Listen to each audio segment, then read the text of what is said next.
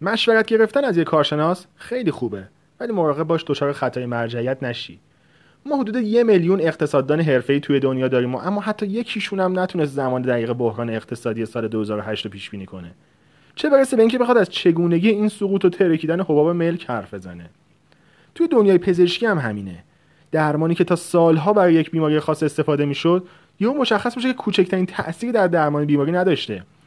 این مشکل توی خطوط هواپیمایی هم بود. یعنی خلبان خدای هواپیما بود و کمک خلبان و تکنسین ها حق نداشتن کوچکترین نظری بدن. ولی سوانه بالای هوایی مسئولین ترغیب به تصویب قانونی کرد که کمک خلبان و خدمه پرواز در مورد کوچکترین مسئله هم حق اظهار نظر داشته باشند و از اون تاریخ جلوی خطای مرجعیت گرفته شد و میزان سوانه هوایی به طرز شگفتآوری کاهش یافت. بنابراین هر وقت تصمیم گرفتی دقت کن ببین تحت تاثیر چه مرجعی یا چه شخصی به نتیجه رسیدی. بیشتر بررسی کن شخصا تصمیم بگیر.